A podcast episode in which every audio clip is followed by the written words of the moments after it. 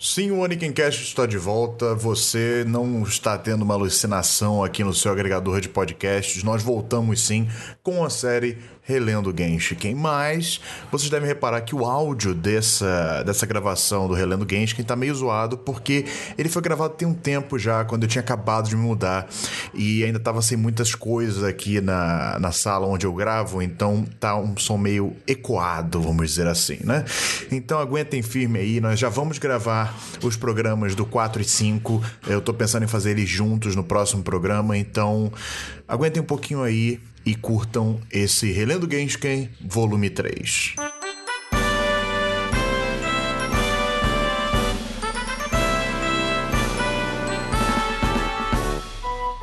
Olá, sejam bem-vindos à nossa série Relendo Genshin. Finalmente chegamos ao volume 3. Eu sou o Diogo Prado. Eu sou o Starro e finalmente, pessoal, não está mais esquisito reler Genshin. Porque o estilo do Kill finalmente se solidificou nesse volume, cara. Todos os character designs estão consistentes. Ele já tá desenhando com aquela desenvoltura que a gente conhece. Uhum. E até o roteiro também já tá bem. Eu tô achando que ele já, ele já acertou tudo da série completamente, tanto na escrita quanto na arte. É, eu concordo plenamente, cara. Nesse volume a gente finalmente consegue ver, assim. Uh, não vou dizer o auge, porque para mim o auge do Kishimoka ainda é o volume 9 em questão de arte, roteiro e tal mas a gente já consegue perceber o estilo que consagrou o autor, pelo menos pra gente, né? O que a gente lê, nossa memória afetiva do, do autor, ela, vamos dizer assim, começa aqui, né? Nesse volume número 3. E é um volume, cara, onde muitas coisas interessantes acontecem, coisas que tem muito, muita repercussão no decorrer da série, né, cara? Uma das coisas que eu tenho mais gostado de, fazer, de, de perceber nessa nossa releitura de Genshin é como o Kyoshimoku parece ter plantado várias coisas que ele acabou explorando muito depois, às vezes só no Nidaime, né?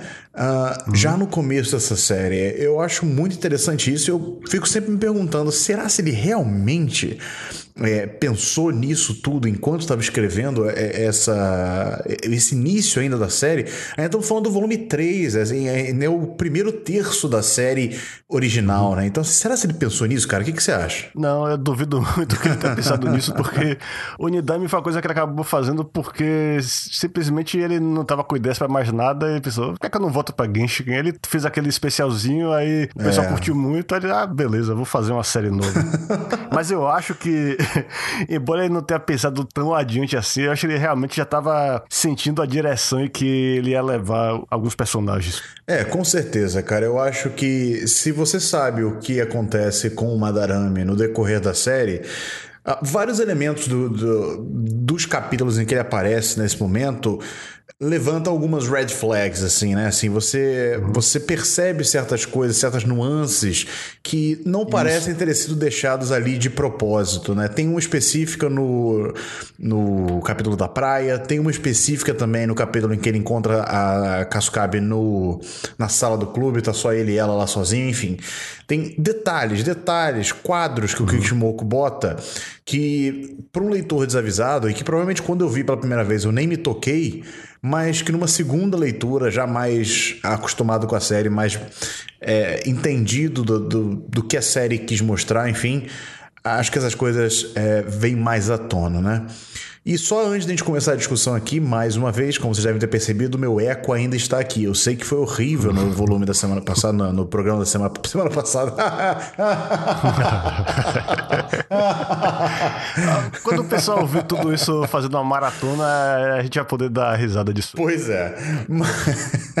Mas o eco ainda está aqui. Infelizmente, eu completei um mês, Starro, de, de nova casa. E é, ainda assim está tudo cheio de caixa, ainda assim estou sem sofá. Praticamente praticamente não tem móveis na sala e por isso ainda tá esse eco aqui maldito. Então, por favor, aguentem mais um pouquinho. É, vamos tentar até o final dessa série de games que eu espero já não tá com tanto eco aqui uh, na, na sala onde eu tô gravando. Mas enfim, tá, vamos lá comentar sobre então o mangá de Genshin e como tradicionalmente estamos fazendo, vamos capítulo a capítulo explorando alguma coisa que aconteceu nele e nas suas repercussões nesse volume e na série como um todo todo também. Por isso, já avisamos que é possível que tenha alguns spoilers. Nada muito grande, mas enfim, é bom deixar os, leitores, os ouvintes avisados, né? É, pois é. Agora, esse capítulo, ele até. Eu diria que esse primeiro capítulo do volume, ele até é bem acessível, como assim, uma história fechada de Genshin. Ele tem um tema bem específico, que eu acho, que até poderia apresentar esse capítulo pra um cara que nunca leu Genshin na vida, só pra ele entender como é a paixão de montar um plamo, um model kit. E é uma coisa que eu devo bastante a você, na verdade, porque foi você que me incentivou a comprar um. Não, não, não diretamente, não é que você me dizia, compre um e tal, mas é que eu lia os seus artigos lá no blog falando sobre montar os seus gampas. E eu pensei, pô, cara, isso é tão legal. Aí eu comprei um no impulso quando eu fui pra São Paulo, comprei um Eva e você teve a gentileza de me mandar os instrumentos que eu precisava para montar o negócio. E Aí foi já era. vício, e até hoje mesmo eu recebi aqui um Valkyrie gigantesco pros é, meus padrões. Que, que, eu não sei nem onde é que eu vou botar aqui no meu quarto, mas eu vou, eu vou arrumar um espacinho. Mas assim, você, mas, é, você não chegou a montar ainda isso daí, né? Não, ainda não. Ah, tá bom então. Esses aí demoram um pouquinho mais, amigo, devo te dizer. É, eu sei. Eu vou, deve ser uns, uns, dois dias em vez de um dia só. Porque eu sou assim, quando eu começo a montar, eu não consigo parar, eu vou até 4 ou 5 da manhã. É. Eu, eu sei como é que é. Eu sei como é que é. Na verdade, meu backlog está tão grande porque eu não tive tempo. Porque eu sou, eu sou bem desse tipo também, assim. Às vezes, se eu decidir montar um, um Gampla, eu vou começar de manhã e vou à tarde, pra, no final da noite, início da noite, assim, eu normalmente já acabo de montar. Claro que ainda vai faltar é, limpar umas aparas, enfim, aquela, aquelas detalhezinhos, mas a uhum. montagem em é. si, é, é, normalmente eu acabo fazendo em um dia. Mas enfim, é, sobre esse capítulo de Genshin, cara, eu acho que é interessante a gente olhar para ele naquela proposta que eu digo que Genshin, eu sempre que eu, eu classifico Genshin, né, para um leitor hoje em dia, eu digo porque para mim é, é, ele é um baú. Como é que eu chamo agora? Ih, caraca, agora faz tanto tempo que a gente não grava que eu não, não lembro. É um baú histo, histográfico. Porque o registro histórico, talvez. É tipo um reu histórico. Um reu histórico, não, um registro histórico. Mas é. não era isso que eu ia falar, é um, um baú. Enfim. De acordações? É, assim, é uma. É um veículo onde você pode ter um pequeno vislumbre de como que era a, a vida de um otaku, né? Ali no uhum. final dos anos 90, início dos anos 2000. E eu acho que o próprio mangá, ele acaba abraçando um pouco essa ideia do de ser isso, né? E em vários capítulos, assim, alguns volumes anteriores já teve também, como por exemplo os capítulos da Comic Cat, né? Parece que ele dedica de vez em quando alguns capítulos para mostrar justamente como era o ambiente otaku daquela época, né? Como era uh, ser um otaku naquela época. Uhum. E ele faz isso de duas é para dois usos, né? Vamos dizer assim. Um para justamente ser agradar esse público que é um público otaku e que uh, tá lendo esse mangá justamente por ter se identificado com os personagens é, otakus da série, né? Como também para apresentar este universo para leitores que de repente não tenham contato direto com esse público, né? É engraçado a gente uhum. pensar nisso do ponto de vista ocidental, né? Que normalmente quem consome mangá é um público acostumado com esse tipo de coisa, embora isso esteja mudando significativamente hoje em dia. É... Mas no Japão não, né, cara? Muita gente, entre aspas, civil lê mangá, né? E pode acabar pegando um Genshin da vida desavisado desse universo otaku. Pois é. E agora, mais sobre, é, sobre esse capítulo em si, eu queria só lhe perguntar uma coisa, cara. Você já passou pela situação que a UNO passa de uma pessoa pegar no seu no seu model kit mutado e você sentir aquele pavor, aquele gelo Cara, na espinha dorsal? Já nunca quebrou, mas uhum. eu já passei um pouquinho, cara, porque você já montou alguns, você sabe que apesar Sim. de na estante parecerem super bonitões e tal, eles são uhum. bem frágeis, né? São Isso. peças frágeis. Então, é, assim, e... dá um cagaço. É, cara, não, e qualquer coisa. Tem, tem aquelas peças que sempre caem e você fica com receio de que uhum. vai quebrar de vez quando cai no chão. E, e, o problema é que eles, é, esses, né, esses é, são tão bem feitos pelos designers que eles parecem tipo action figures. Qualquer um uhum. cara que uhum. vê. Quando eu recebo gente aqui, a pessoa vendo na minha prateleira, ele vai querer mexer no negócio, fazer umas poses e tal. Aí, aí, começa a cair tudo no chão e não sei o quê. Mas é, o, o que eu queria chamar a atenção também é que esse capítulo mostra que o apelo não é só simplesmente a uma pessoa que gosta de robô gigante vai querer ter uma miniatura uhum. bem fiel na partida. É a questão de você se dedicar mesmo. É, e eu acho que isso é muito forte no Japão, mais ainda porque eles têm aquela tradição shintoísta de, de acreditar que existe um espírito sim, em cada sim. objeto. Então, quando você monta um Gunpla, para eles você tem realmente realmente tá imbuindo com o seu espírito É, aquilo que você tá fazendo. É, cara, mas é, é, é engraçado mesmo, mas isso acontece, assim, eu lembro... Todos os Gundams que eu montei, eu lembro bem, e eles são quase que um, um tokenzinho de um momento da minha vida, né? É muito engraçado, assim. Apesar de eu ter um backlog muito grande de Gampla, eu não montei muitos Gamplas, assim. É, então eu lembro muito bem cada um deles e já faz muito tempo que eu montei o meu primeiro, mas até hoje eu lembro, por exemplo, das dificuldades que eu tive, do, das cagadas que eu fiz e tal, etc. Porque assim, se você fez uma cagada, sabe, ela vai ficar no seu boneco. É. Ela vai ficar lá e vai ficar para sempre lá, sabe? E, e é, é assim, eu digo que é errado do ponto de vista de um montador de Gampla você pegar e jogar fora esse boneco porque ele ficou errado, sabe? Faz parte dele, faz parte do errar, faz parte do seu processo enquanto é, montador de Gampla, né? E é, é, é muito engraçado isso porque às vezes a pessoa fica com receio, né? Eu mesmo eu tenho um Gampla, que é um Sazabi versão K e tal. Ele tá na caixa até hoje, eu já comprei, deve ter uns dois anos. Ele tá na caixa até hoje porque eu não me acho capaz de montá-lo à altura que eu quero que esse boneco esteja na minha estante. Entendeu? Então, assim, eu falei, cara, eu só vou montar esse boneco depois de montar todos os outros Gamplas que eu tenho na minha coleção. Ah. Porque eu quero adquirir o máximo de experiência possível em montagem de Ganda para poder montar esse Gampla, porque ele é muito bem feito, ele é cheio de peça, ele é enorme. E eu falo assim, cara, eu quero que ele fique lindo e perfeito, eu não quero dar chance ao azar, entendeu? Mas Ah, cada vez, cada, quanto mais tempo passa e menos Gampla eu monto por falta de tempo, eu falo assim, cara, melhor deixar essa parada de lado, enfim. Mas eu consigo me identificar muito com esse capítulo, cara, sem dúvida nenhuma. Mas na época que eu li ele pela primeira vez, olha isso, é engraçado. Quando eu li ele pela primeira vez, Star, eu nunca tinha montado um Gampla na minha vida. E claro que foi um uma das coisas que me fez mais querer procurar esse tipo de coisa. Tanto que quando eu tive a oportunidade de comprar um Gampla, eu fui lá e comprei. E imediatamente eu lembrei desse capítulo de Genshik. Então ler ele agora, com já sendo uma pessoa, entre aspas, muitas aspas aí, porque eu não sou nem um pouco um veterano desse meio, mas enfim. Uma pessoa já acostumada a montar Gampla é uma outra experiência, cara. Você se identifica muito mais ainda. Uhum. É, agora, é, eu sei que a gente, parece que a gente tá falando mais de Gampa do que no capítulo, mas é. Mas o capítulo é exatamente que- isso. É que, esse, é que uma coisa que, que esse capítulo me estimulou a montar Gampla foi, é porque ele mostra que. É porque antigamente, quando eu era criança eu via a gente montando modelos, é, quase aviões, etc e tal, É. tinha a maldita cola. Além da tinta, tinha a maldita cola. Isso é o que mais me desestimula. Porque aí é, que- aí é que se você errar, você acaba de vez com. Ai, cara, nem me fala. Eu também sempre quis montar aqueles negócios, mas não dava. Não rolava. Pois é, e, o- e o- e ele mostra é, é, o, que um dos apelos do Gampa é justamente que você não precisa disso. Você tem as peças todas lá, você só precisa saber destacar, limpar os, aqueles pontos lá de, de contato e seguir as instruções é, precisamente. Pois Tá é, se lá. você tiver. Qualquer pessoa. é. Pode, pode, falar- pode continuar. Né? Só dizer que qualquer pessoa, cara, pode fazer isso. É só você ter o alicatezinho, ter o- lixazinha pra, pra fazer aqueles retoques. Mas é isso, cara. Se você pensou, acha que não é capaz, tente, cara. Tente. Compre um e. E é baratinho, nesse capítulo mesmo ele sacaneia, né? Fala, a, a Kasuga pergunta quando ela quebra o boneco, fala, Ai, mas quanto é que foi e tal? É a ONU, 800 ienes. Aí ela, porra, 800 ienes é o quê? Sei lá, na época era, sei lá quanto é que era na época, mas era muito barato.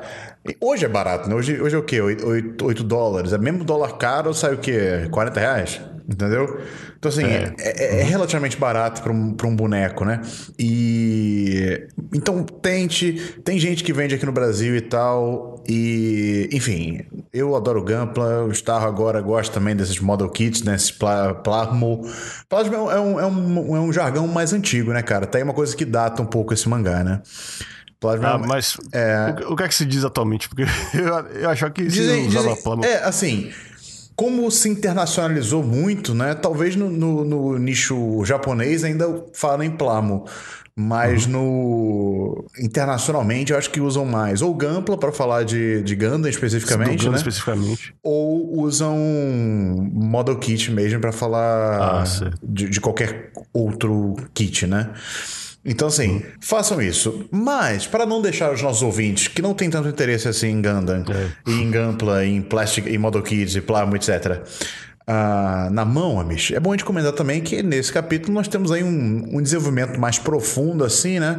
Do relacionamento ali do ONU e da. Do ONU, não, Isso. da ONU e do é, Tanaka, do, do Tanaka. Né? É, pois é. é. Continua bem gradual e a gente vai ver mais disso ao longo desse, desse volume uhum. mesmo. É, você vê que ele já tem uma, uma dinâmica toda especial, eles têm. Eles se sentem confortáveis um perto do outro. E a gente. E eu acho que nesse a gente também começa a ver um pouco é, do, da Kasukabe, do, da Saki e do Madarame ficando mais confortáveis em termos de, de um brincar com o outro, mas daquele jeito não tão agressivo, uhum. um pouco mais afetuoso. O jeito que um. E eles até conversam assim, sinceramente, quando ele. Quando o Madarame confessa que ele nunca. que ele acha que ele não tem capacidade para montar um Gampla, uhum. ou quando ele, ou quando ele explica para ela o significado que aquele Gampla que ela quebrou tem pra, pra Uno, e ela entende. E você fica até com pena da Saki, em vez de ficar é. com raiva dela. É, e é engraçado porque ele tem uma cena parecida no, no, no, primeiro volume, né? Que quando ele fala lá sobre as revistas dele, enfim e tal e do 2D superior ao 3D, pela uhum. Avatar. Só que você repara que naquela época parecia uma. Naquela época, como fosse muito tempo, né? Na, naquele volume, é, ele parece muito mais artificial, vamos dizer assim, o discurso dele, né? Parece um discurso memorizado, um discurso decorado e tal. Enquanto é. que é, nesse volume, o, o discurso dele parece muito mais uma conversa mesmo de amigos, assim, ele falando assim, não, cara, uhum. você não entendeu, é porque isso, isso, aquilo e tal. Então, assim, é bem, é bem bacana ver essa transição e ver como que o Shimoku tá, como você bem disse no início do programa, ele tá dominando muito melhor essa questão, assim, do roteiro e da, da dinâmica dos diálogos e mostrando o, a, as personalidades dos personagens mudando através do, do, do discurso deles, através dos diálogos deles, sem precisar expor demais, né? Fazer muita exposição. Mas aí passamos então, Mish, para o próximo capítulo, que é um capítulo deveras importante uhum. para esse mangá. É, pois é. Esse é um, um, dos capítulos. Eu sei que eu já falei isso de vários capítulos dos primeiros volumes, mas esse é também um dos capítulos quintessenciais de Genshin, um dos mais memoráveis. É, cara. Ele repercute até o final da série, eu diria. Literalmente, não, literalmente até o final da série, cara. E, e ele define muito uh, o Madarame como personagem um momento. Uhum. Não define o personagem, mas ele define um momento, um momento de mudança do personagem.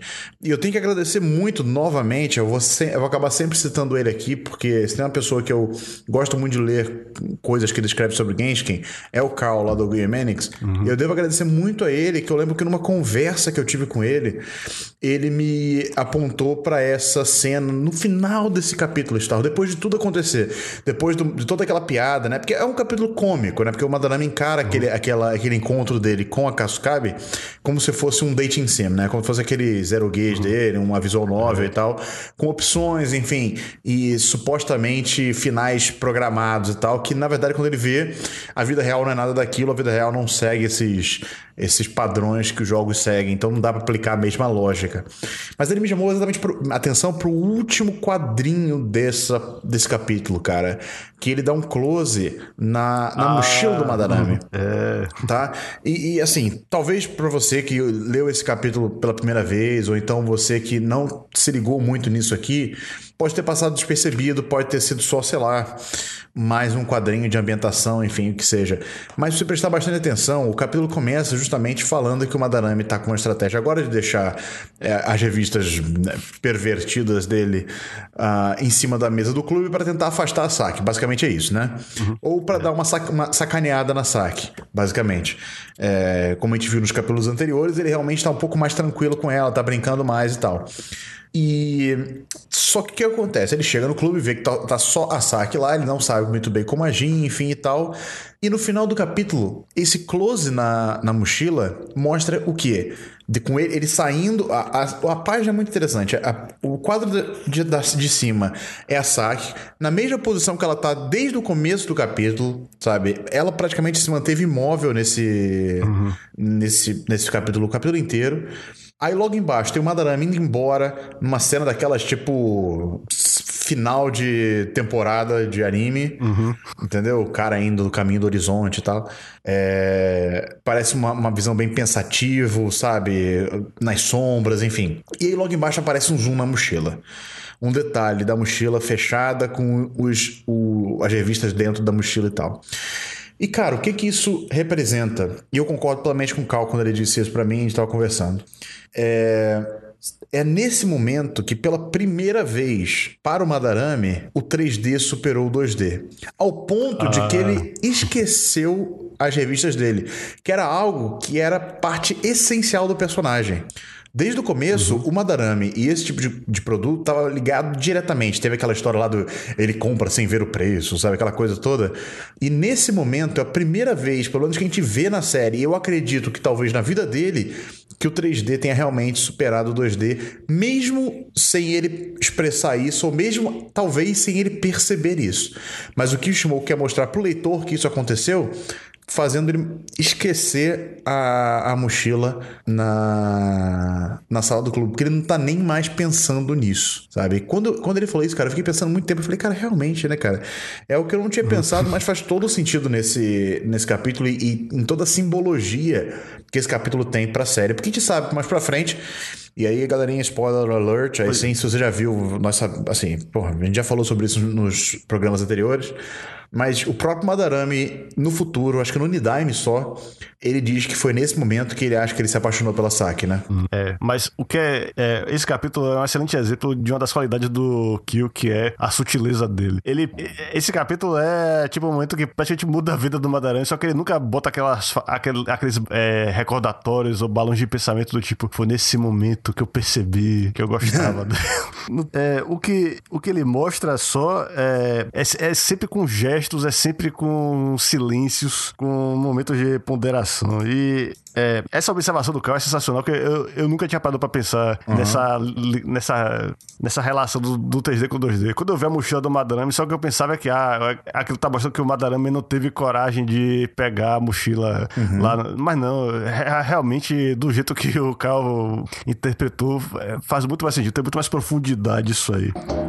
Mas tem muita, muita coisa nesse capítulo pra, pra comentar, cara. Tem, por exemplo, é, o fato de que. Peraí, porra. Está, é, eu acho que isso, você caiu pra mim. É, pois é. Eu vi aqui, apareceu desconectado. Rapidinho, velho. Vou, eu vou reconectar aqui, viu? Beleza, beleza. Peraí. Alô? Opa, tô aqui. Beleza. Só pra ver. Eu, eu, eu na hora que você tava falando, velho, o negócio caiu tanto a qualidade que eu tava com receio de, ficar, de ter ficado com um delay monstro aqui. Não, não parece que ficou delay, não, mas parece que deu uma caída mesmo, porque no, no final do seu, da sua parada começou a cair muito para mim. Eu uhum. ouvi você falando que o Kishimoku mostra como ele melhorou em questão de diálogo, né? Em questão de roteiro. E não, aí. De... É, eu fa... Fale. É, o, que eu, o que eu tô falando mais é o negócio de que ele não mostra aqueles. É, ele não usa aqueles recordatórios que, que explicam tudo, mastigam tudo pro leitor. Sim, sim, sim, exatamente. E aí, depois uhum. disso, começou a cair muito. Uhum. É. Ah, certo. Aí você falou da parada eu, do Cal eu... e tal, viu alguma parada dessa ah, assim? Eu vou falar de novo, porque mesmo que, que tudo que eu falei tenha gravado aqui no meu áudio, o fato de você não ter ouvido vai prejudicar. É, então, então fale aí, vai lá, pode, pode puxar. Mesmo que eu use, eu vou usar um ou outro, mas uhum. fica tranquilo. Tá bom. Isso, meu Deus. Olha só um comentário. Saiu já aquele novo desenho da Xirra? Ah, é, eu vi o trailerzinho. Hum, vou ver depois. Vai lá.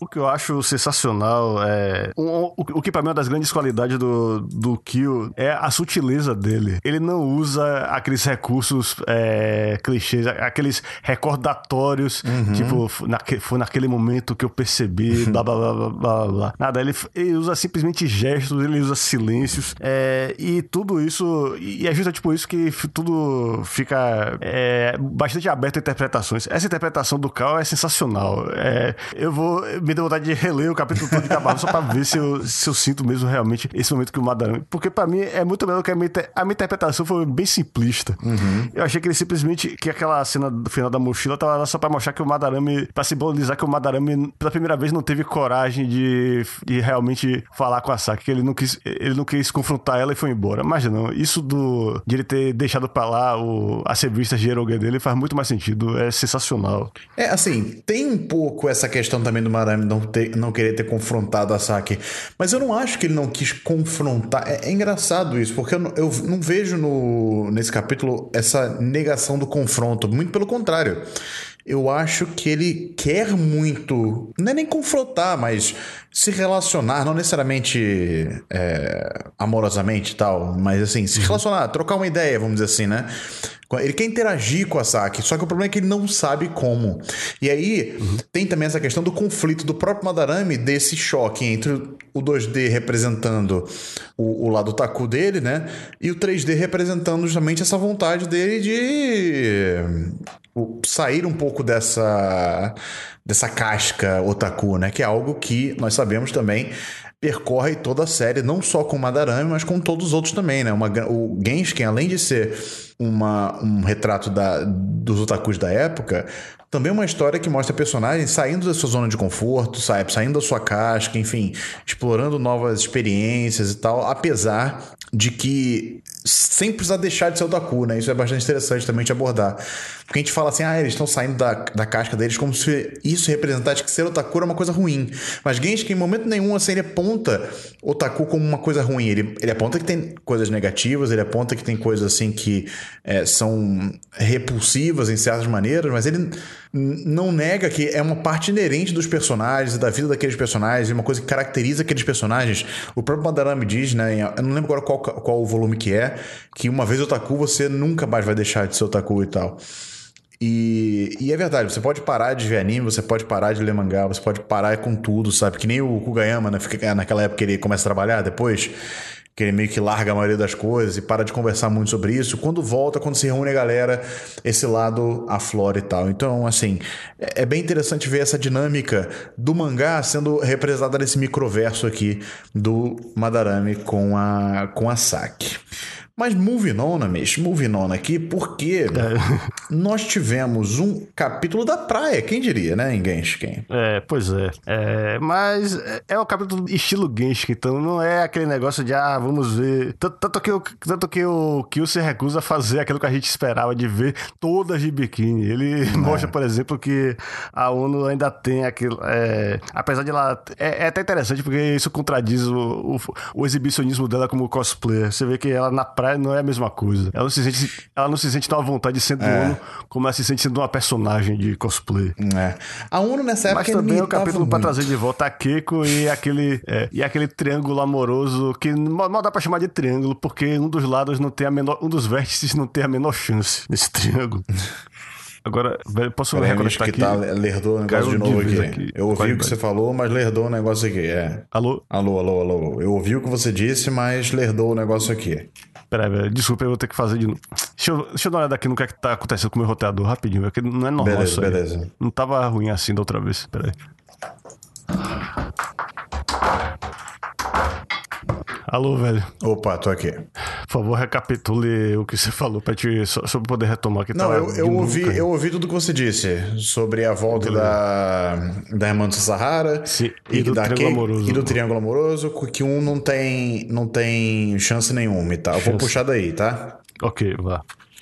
Sim, eu concordo totalmente, mas foi interessante ver esse, esse capítulo, esse retorno da Keiko, porque mostra um outro lado também que vai acabar reverberando no futuro da série, que é justamente quando a Keiko, ela, diferente da Saki, ela começa a apostar em querer conhecer um pouco mais esse mundo otaku, né? E ela quer usar isso como cartada dela, uhum. só que nós sabemos que não vai adiantar nada, mas é, porque o próprio, o próprio Kosaka, ele é apaixonado pela Saki do jeito que a Saki é. E a Keiko vai tentar em vão ali, coitada, mas enfim, ela ainda não sabe disso, vamos dizer assim, né?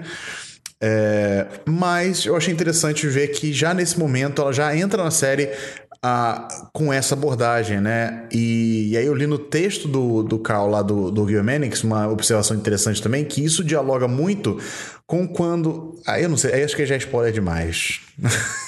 Porque aí é já spoiler do Nidime lá na frente. Tá, tá, tudo bem, tá. Mas pra mim o paralelo mais óbvio com alguma coisa é com uma coisa que já aconteceu, que foi o momento que a Saki encontrou um ex-namorado lá. Só que no caso da ah, Kiko era um cara que, tá, que é o namorado atual dela, né? Só que é aquele é. namoro assim que não tem aquela exclusividade, digamos. É, exatamente. Mas que ainda assim é, é muito constrangedor pra ela que, o, que é, os dois mundos estão colidindo ali de um jeito inconveniente pra ela e o Kosa que mostra um lado inesperado lá, ele realmente realmente não é tão sem noção quanto a gente imaginava, ele realmente defende ela, protege ela. E até a Saki também, ela dá uma ajuda lá. É. É, porque a, a, eu, eu, eu, realmente tenho uma certa dificuldade para entender uma coisa nesse capítulo, na verdade, que envolve uhum. isso aí também. É, no final do capítulo, a Keiko ela pergunta pro Sasahara se ela é irmãzinha dele ainda, o Sasahara faz uma brincadeira e tal. E a Saki diz que. A Saki não, a Keiko diz que tem uma. tem meio de lutar ainda, né? Vamos dizer assim. Ela tem como lutar hum. pelo Koseka. E ela diz que a Kasukabe tem um, um ponto fraco.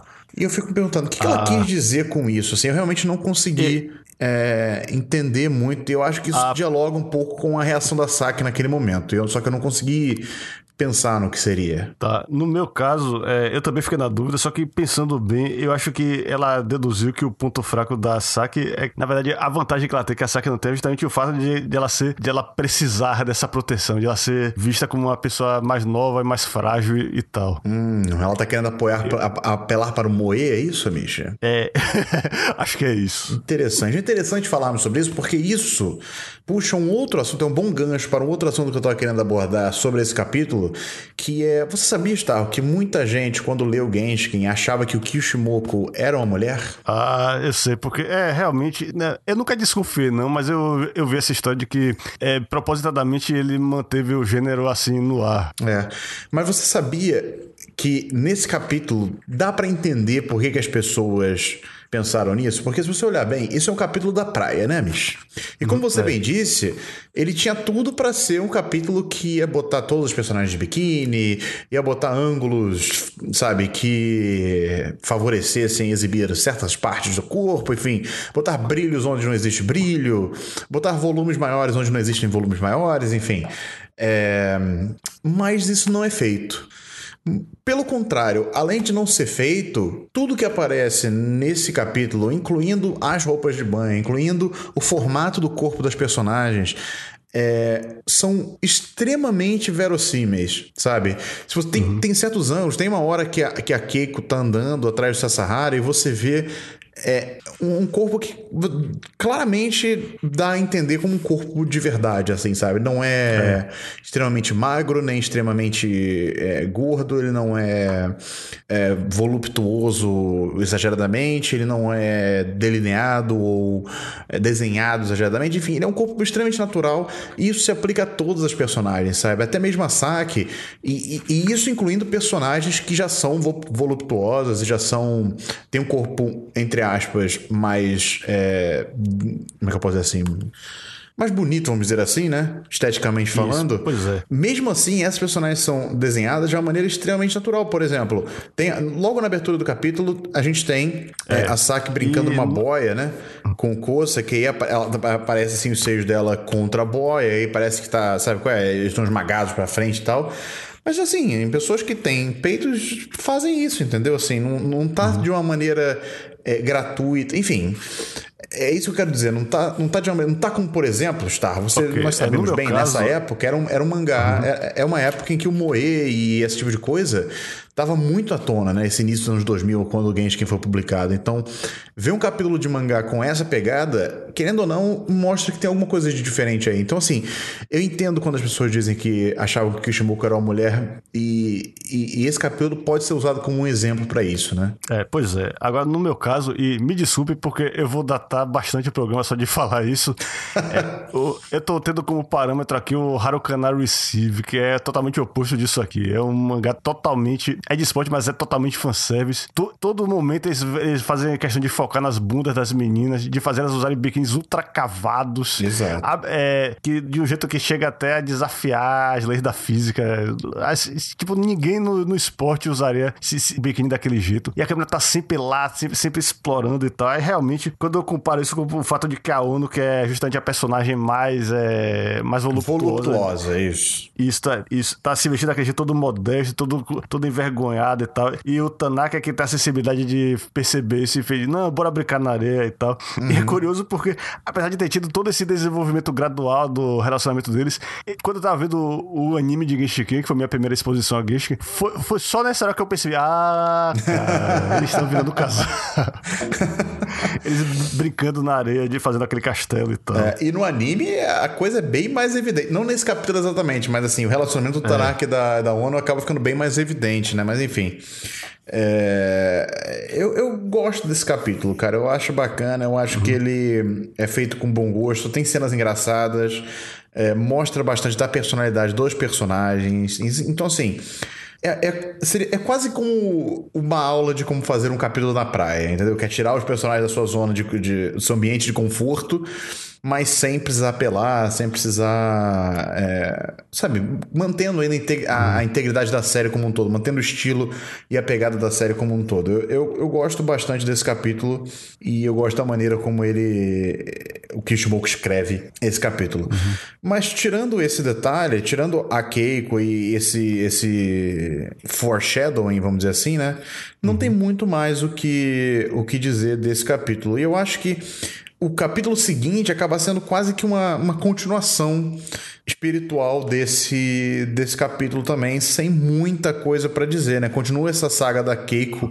uhum. querendo entender o mundo otaku e a Saki é, indo atrás do Kosaka para evitar que a Keiko é, faça investidas, né? E as duas acabam com isso indo juntas para a Comic né? Uhum. É, e mais uma vez, com sutileza, o Kyo mostra o que é que a Saki tem que fazer como namorada de otaku. O que significa realmente tolerar. Um, tolerar não, é simplesmente é conviver em harmonia com um otaku. Significa que em certos momentos você tem que dar o espaço para essa pessoa. Você tem que saber que tem uma hora que essa pessoa vai querer ficar sozinha com o hobby e tal. E até a Keiko finalmente consegue perceber isso, mas uhum. não na relação dela com o Kosaka, sim na relação dela com o irmão dela. É. Ela vê que ele tá doido pra usar, digamos, o, o que ele comprou. E ela fala, ah, eu vou embora hoje. Ela, ela vê que ele tá precisando de privacidade naquele momento.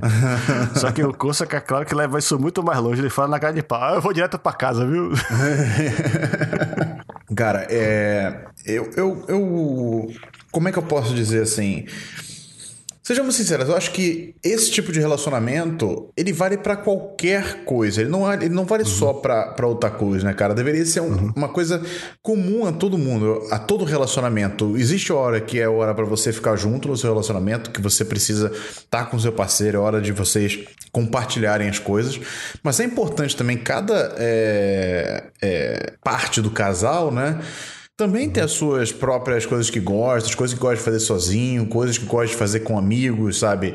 Seja amigos em comum, seja amigos que não são tão em comum assim, enfim é, seja com a família, de um ou de outro, junto, separado, enfim. Eu acho que esse negócio de você você criar um casal e aí a partir daquele momento o casal vai estar junto sempre, vai fazer tudo junto sempre, etc. Isso aí, cara, é receita para dar problema, é receita para é, criar frustração e é receita para criar no final da, é, da vida do, do casal, né, vamos dizer assim, criar problemas e criar arrependimentos e falar assim, ah, se eu tivesse feito diferente, enfim e tal. Uhum. Então, cara, é, é, se esse capítulo serve de lição para alguma coisa, além de ser como lidar com o namorado otaku, porque isso fica bem evidente, é como lidar com relacionamentos no geral, cara. Eu acho que é algo que uhum. deve ser muito levado para frente. E é curioso ver isso num mangá japonês, onde relacionamentos não são lá a melhor coisa do mundo, né, Mish? É... então, assim, é... foi bem bacana ler isso dessa maneira. E, novamente, que eu venho dizendo, quando eu li Genshin pela primeira vez, eu era solteiro, eu não tinha, não vislumbrava nenhum relacionamento próximo.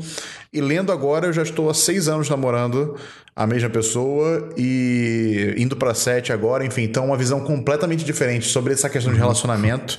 E, novamente, é muito interessante ver como a sua vida, o seu momento de vida impacta na maneira como você lê obras no geral, né, cara? Acho bem legal é. isso e Genshin tem mostrado muito isso para mim. É. E eu só quero também dizer que tem mais uns ótimos exemplos de humor visual do Kyo nesse ah, capítulo. Ah, porra, Aquela é. cena que o cara fa... que, que, o, que, que ele fala, vou... acho que a fila mais famosa fica do lado de fora uhum. e tá o momento que a Saki e a, a Keiko vê ele abandonando elas em câmera lenta é muito é sensacional.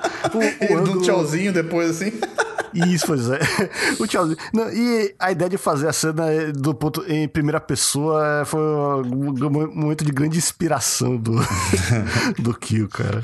É, eu cara, adoro eu... a arte dele, realmente. Eu concordo plenamente, cara. Eu não vejo a hora. Ele tá publicando um mangá atualmente, mas assim, é, é muito difícil de ter acesso a esse mangá se você não conhece japonês. Mesmo se você conhece japonês, já é difícil. E, e uhum. é mais difícil ainda para quem não não tem acesso à língua, né?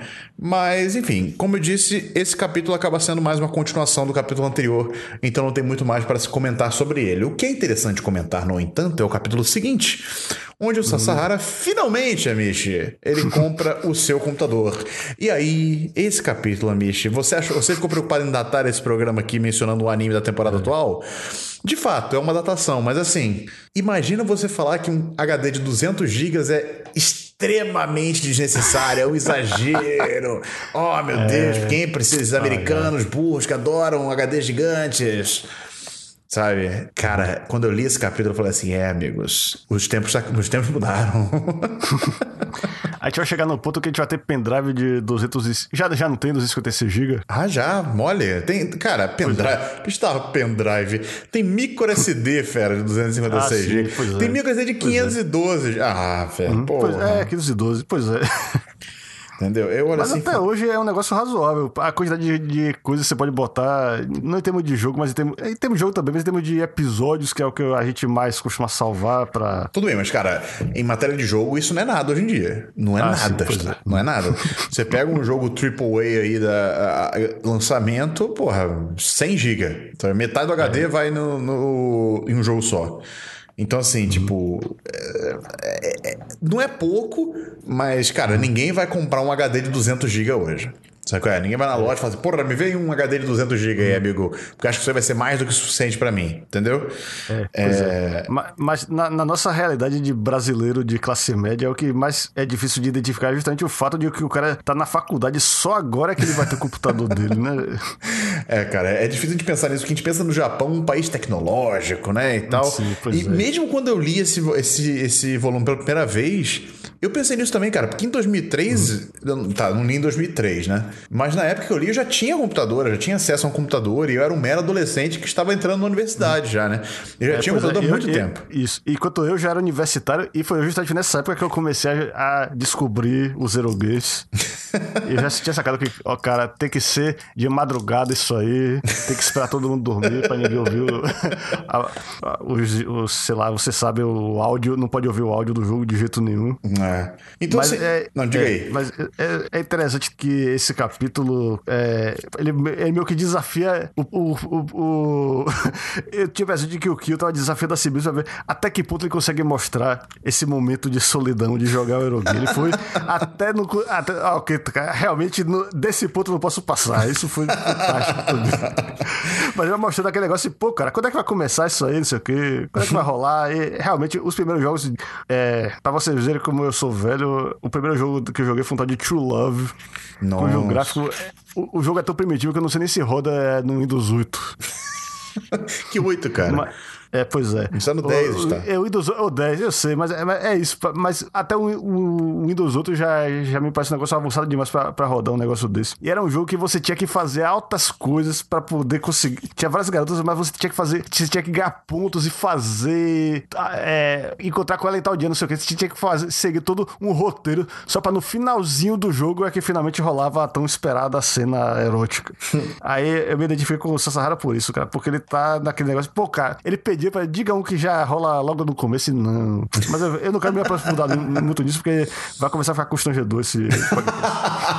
constrangedor que nem a saque fica no final é. do, do, capítulo, né, cara? Uhum. Enfim, é um capítulo que é um capítulo muito lembrado na série também, justamente porque cria esse impacto, né? Porque quando a gente começa a ler a gente fala assim, como assim ele não tem um computador, sabe? É muito estranho pra gente, ainda mais hoje em dia, que computador é algo que qualquer um tem. Nós temos computadores nos nossos bolsos hoje em dia, basicamente.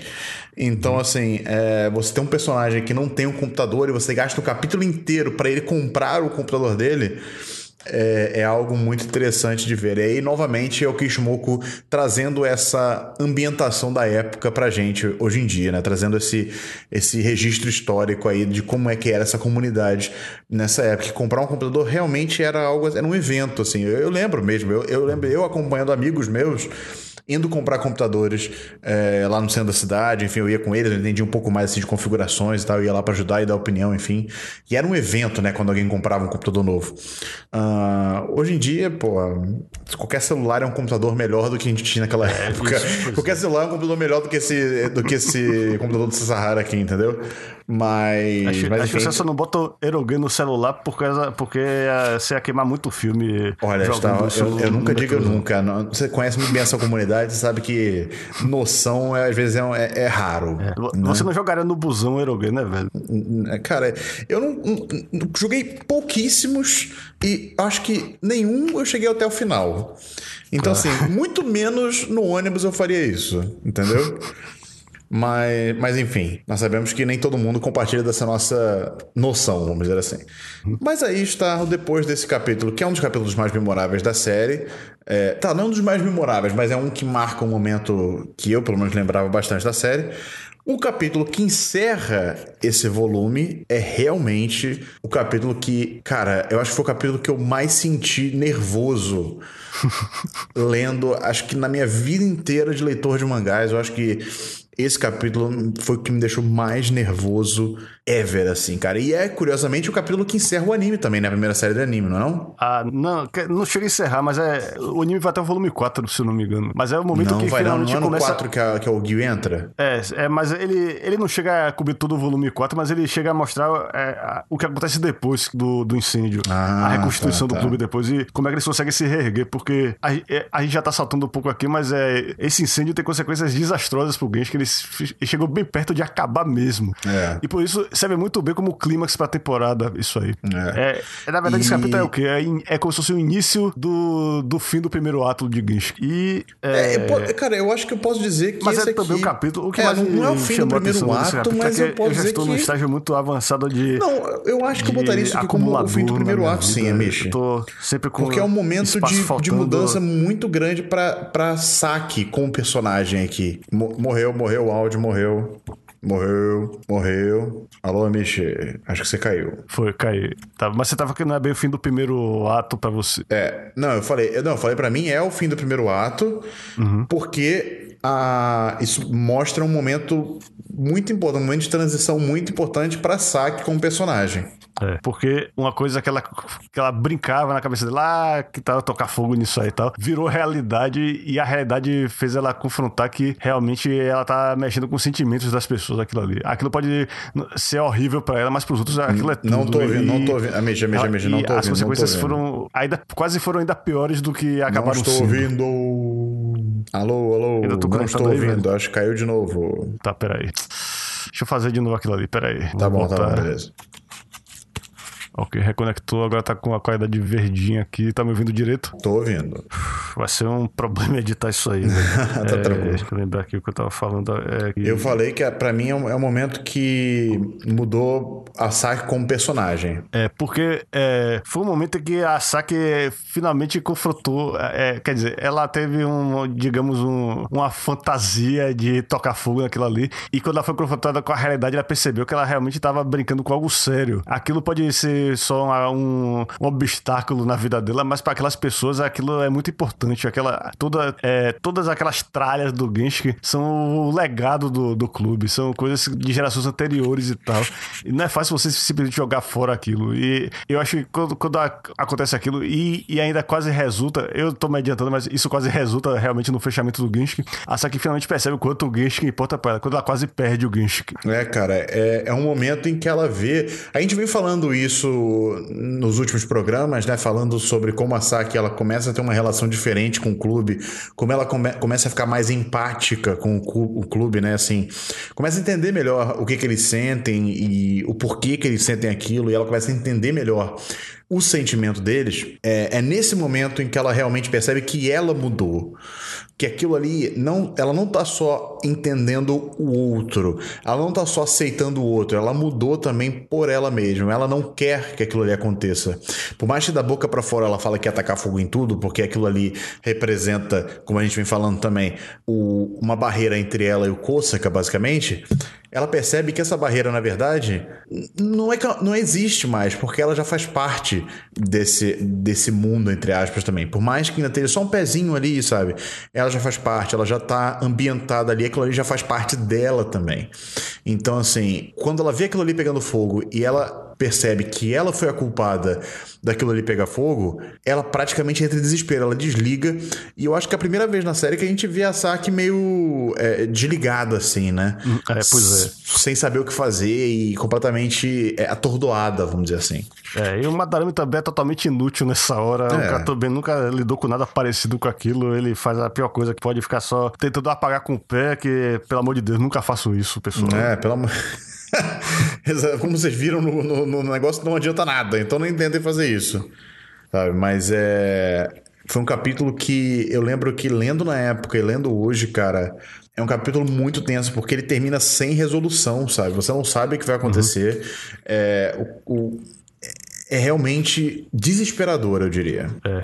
Agora, é, voltando um pouco, só para um momento um pouco mais de descontração, é, tem também aquele momento que o caras descobre coisas de 1987, o que. Pô, descontração, isso aí quanto... só piora o que aconteceu depois. É, não, mas o, o, negócio é que, afinal, quantos anos tem aquele presidente, o fundador do Genshin, afinal? Porque, que é cara, é, é 1980 dizer, e pouco, né? É, eu, eu, é, lendo esse capítulo, eu pensei que eu sou um pouco mais velho que o Madarame, porque ele fala que tava no, no, no jardim de infância, né, pra Zillion. Eu já tava no primário, tipo, na segunda série. Mas se o cara já era adolescente, já era universitário naquela época, cara, pô, o cara deve ser, se bobear da geração da Gainax. Alô? Oi, qual foi? Perdeu o áudio? Alô? Alô? Foi mal, cara. Quando eu, quando eu fico falando, eu não percebo que você tá perdendo a conexão. Alô? Falou de novo. Alô? Ixi. Ih, caralho, agora, Alô? agora tá foda. Alô, não estou ouvindo nada, ainda tá tudo picotado. Alô? Alô, agora foi? Agora eu ouvi. Pô, aí fica difícil. tá, tá falando de. Estamos chegando no ca... filme, vamos lá. Tá, o, o, que é que você ouviu? Cara, nada. Nada, ok, tá, beleza. Eu, eu vou falar de novo, começando o fato de. Agora, voltando um pouco, uma parte um pouco mais, digamos, descontraída para tirar um pouco da atenção desse capítulo. Tem aquele momento que a gente descobre que tem coisas no, no acervo do Genshin de 1987. Então, é. imagine, cara, de que geração de otaku é aquele presidente, cara.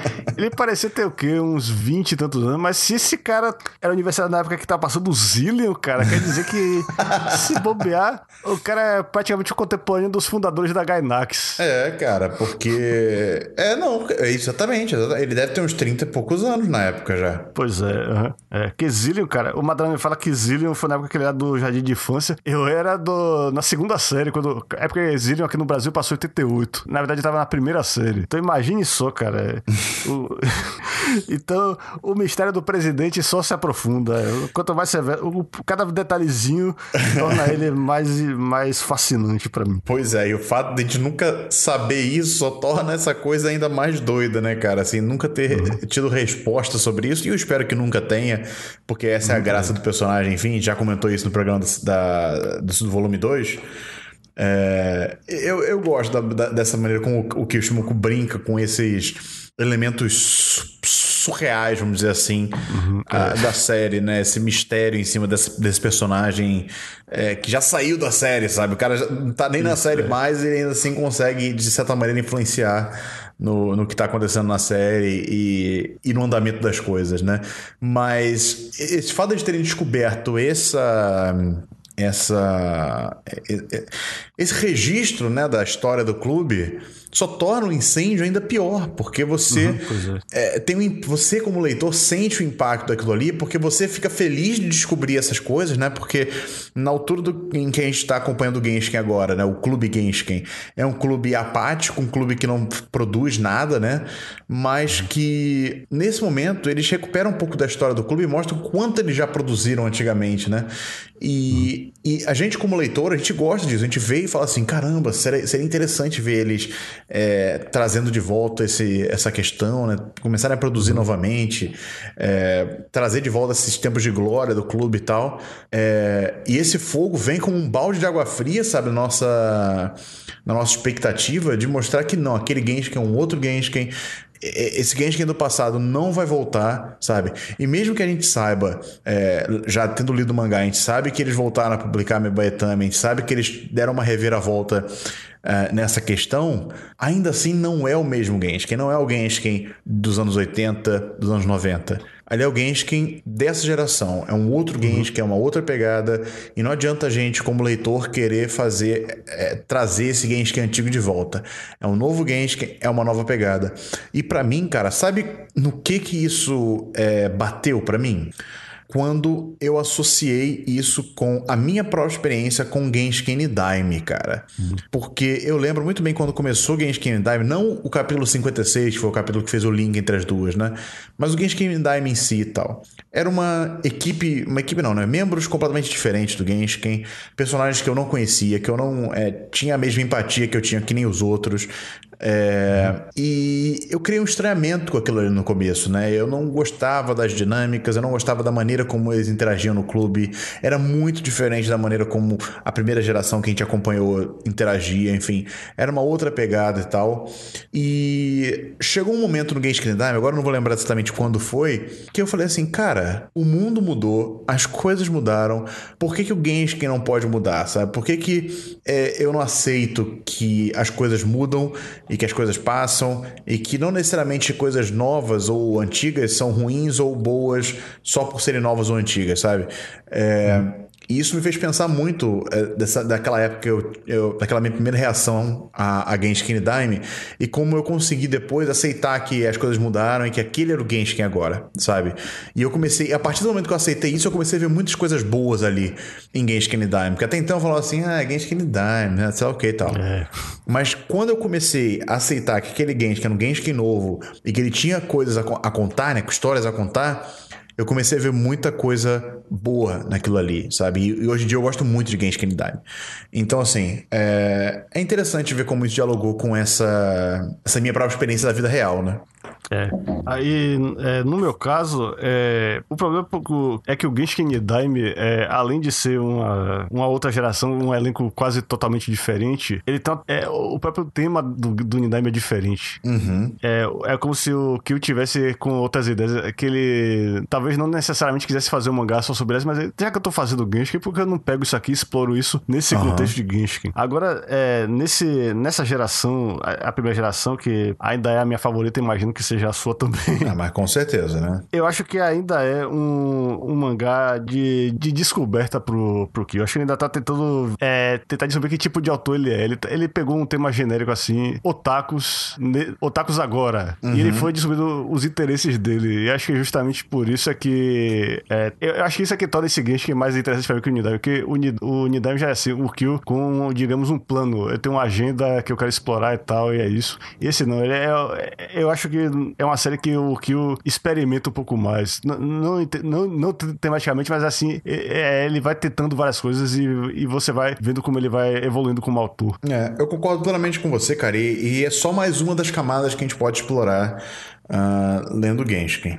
Eu gostaria de encerrar estava esse programa comentando que o volume acaba com uhum. o Madarame é, trazendo uma fita VHS, tá? Se, se, se datagem, se datar ah, não estava o suficiente, datar é. com computadores velhos, datar com a fita VHS realmente foi foi a gota d'água, assim, né, cara? Realmente. É, cara. Então, DVR não era nem o brilho nos olhos desses personagens ainda. Porra! Mas eu vou lhe dizer, cara, que até 2006, 2008 eu ainda usava muito videocassete aqui em casa. Eu usava gravar. muito, fera. Porra, é. tá louco?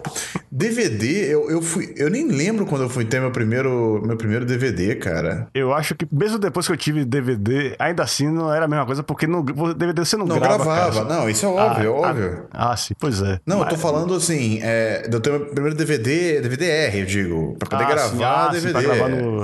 É, não, porque 2000, 2006 eu já tinha DVD, eu acredito. Porque eu lembro, eu, eu penso assim, eu lembro que eu vi o primeiro Senhor dos Anéis, o Sociedade do Anel, eu vi em VHS. Uhum. Dois VHS, eu lembro até hoje, eram dois VHS. Era mais caro na locadora. Era dois VHS. É. E aí já no segundo, meu pai já tinha comprado um DVD, se não me engano. Ah. Só que é bom lembrar que, apesar de Seus Anéis ter estreado em 2001, aqui no Brasil só veio em 2002. Eu acho que o VHS só vem em 2000 e... Não, o VHS vem em 2002 também. E aí no final do ano teve o Duas Torres que eu vi no cinema. Uhum, pois é, cara, imagem. É, isso aí. Aí mercado- é. é. isso mesmo. E é, o mercado era totalmente diferente, porque VHS antigamente era um negócio pra locadora, era caríssimo porque era só pra locadora comprar. Só assim no final de- dos anos 90 que começaram a querer que realmente o pessoal comprasse pra ter na coleção, tipo aqueles da, os filmes da Disney, o famoso Disney Vault, que é o cofre pra onde eles voltam depois que de um certo. Mas é, uma coisa que me faz pensar um pouco é que nessa época do, do Genshin, eu já tinha começado a baixar muito anime, ilegalmente, é claro.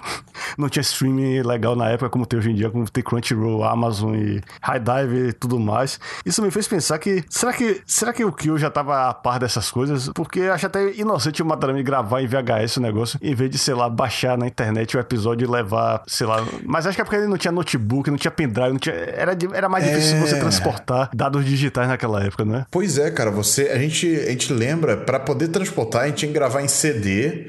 E Isso. aí a pessoa tinha que ter um CD também. E eu acho que eles não tinham computador na sala do clube. É, entendeu? pois é, com drive de CD. É, sim, era um computador antigo. Se eles tinham, eu acho que era um computador antigo que eles tinham lá. Eu sei que eles tinham uma TV, eu não sei se eles têm um computador, mas. é, enfim. O que eu sei é que o Japão demorou muito tempo pra realmente baixar animes e tal. E. Porque é algo, é algo muito legal lá, assim, sabe? Você Isso, baixar é, filmes e tal, baixar séries, é algo que não faz parte da prática deles. Até nos Estados Unidos, que é algo bem mais difundido, ainda assim, muita gente hoje em dia, ainda, por exemplo, assiste anime só comprando o DVD na loja, ou então vendo através de um serviço de streaming. Hoje em dia, que é um negócio tão é, fácil de você achar animes em altíssima qualidade para baixar, né? E sem contar que as qualidade, a qualidade dos animes na época era bem porca, né? Em, Isso. em, em, pra baixar, né? Naquele RMV lento e tal, que às vezes valia mais a pena você ter uma fita de boa qualidade do que você ter um, um RMVB zoado tal pra jogar no seu Ah, computador sim, e tal. é, mas no meu caso, eu, eu só baixava Xvid com a maior qualidade e tal. essas coisas. É, mas é, de vez em quando, até hoje a gente vê no, é, no Anime News Network, por exemplo, tá. Fulano de. É, é, japonês é preso por ter feito upload. Então eles combatem muito porque é uma questão de orgulho. Eles estão protegendo a indústria deles. É, É a exatamente. indústria local que gera muito dinheiro pra eles e gera até reconhecimento cultural pro Japão. Então eles têm, eles protegem muito isso aí. Não é que nem aqui que a gente é só consumidor, então o pessoal não tá.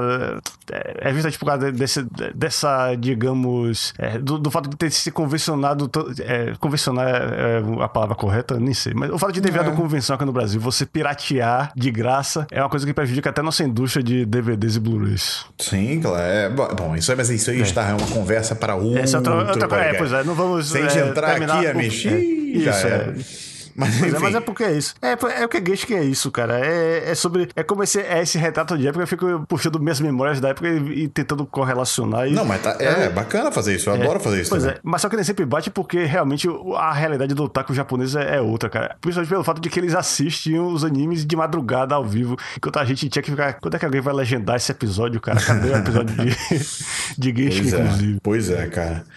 Enfim, Amish, volume 3, um volume muito bom, mostrando mais uma vez como Kishimo, como você bem disse, está evoluindo enquanto autor, é, melhorando o seu roteiro, melhorando o seu desenho. E posso dizer, Amish, que eu estou ansiosíssimo para o próximo programa que a gente vai gravar, porque o volume 4, Ah, Amish. sim. Volume Eu imagino por 4, quê, eu é. Você ouvinte, cara ouvinte, que você aí que acabou de ouvir esse podcast, você quer, está ansioso para comentar, né? Você vai mandar e-mail pra gente, você vai botar comentário lá no Genkidama, você vai mandar tweet pra gente. Você sabe também por que eu tô ansioso para o próximo volume. Na verdade, Starro, eu, eu descobri que tem ouvintes nossos, Starro, que já acabaram de ler a série, porque nós, né, É, pois é. nós atrasamos um pouquinho assim, a produção desses programas, enfim. Mas sei, sei de gente que começou a ler com a gente, já acabou e está ansiosa para ouvir o que a gente tem para falar. Mas É, aí eu é. digo para as pessoas que nós estamos ansiosos para ouvir o que vocês têm a falar também, porque essa é bacana, Uhum. essa, é, essa é o legal aqui do nosso Relendo Games, que é nós comentarmos aqui, eu e o Starro, mas também ouvir o que vocês têm a dizer. Então, Lembrando mais uma vez, deixem comentário no genkdama.com.br, é lá que eu estou postando esses podcasts, é lá que é o feed oficial desse podcast. Mas também manda e-mail pra gente em aniquencast.gmail.com. A gente adora receber e-mail. Sempre que chega e-mail novo lá na caixa de entrada é muito bem-vindo, a gente gosta de ler. E é claro, também nós estamos no Twitter, eu sou arroba de Descarte. Eu sou arroba animestarro, eu só posto em inglês, mas se você quiser falar em português comigo, eu falo em português numa boa. Vossa Senhoria, inclusive, está muito ausente do Twitter, né, me Estou vendo, é, hein? É, cara, pois é. É uma Estou época que eu tô trabalhando muito e me matando pra ficar em dia com 21 animes que eu estou acompanhando. É, pois é, veja bem, eu às vezes continuo postando no Twitter, mesmo assim, bem menos do que eu estava postando antes, mas eu não estou uhum. vendo Starro, não estou vendo ah, nada, é. mesmo, não estou conseguindo ver é, nada. É, é, o seguinte, eu prometo que quando chegar, quando eu tirar férias em novembro, eu vou praticamente comentar diariamente os animes que eu vou acompanhar. cara, eu não vejo a hora de, de tirar férias também, porque bendita a hora que eu decidi falar assim: não, eu acho que eu consigo ter dois empregos tranquilamente. é mole, esse negócio de ter dois empregos é, é tranquilidade. Longe de mim, longe, ai, mal sabia eu, mal sabia eu. Mas enfim, não vou reclamar também, porque na situação em que o país está, uhum. né? Melhor a gente é, não, não, não, reclamar. É, e dois é melhor ainda. Porra, é, exatamente. Então, assim, não vou, meu, meu, meu, hobby não é um hobby barato, né, Gustavo? Comprar esses papéis aqui em forma de, de história em quadrinho é, não é barato, enfim.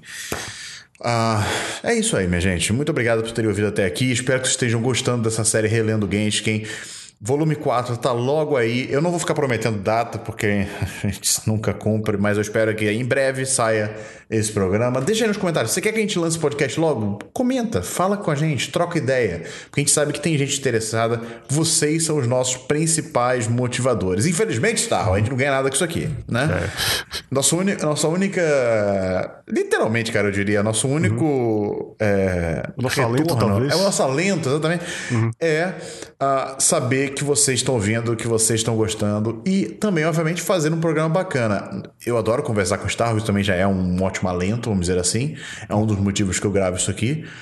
Uh, mas Igualmente. é e mas ter o feedback de vocês também ajuda muito nisso, cara. Então assim, contamos muito com o apoio de vocês e é claro, compartilhem a palavra do Anikincast com quem você acha que vai gostar também, porque quanto mais gente ouvir isso aqui, melhor fica a nossa comunidade aniquincástica, aniquinquística, aniquin whatever, ok? Então valeu, minha gente. Até o programa do volume 4. Falou! Falou!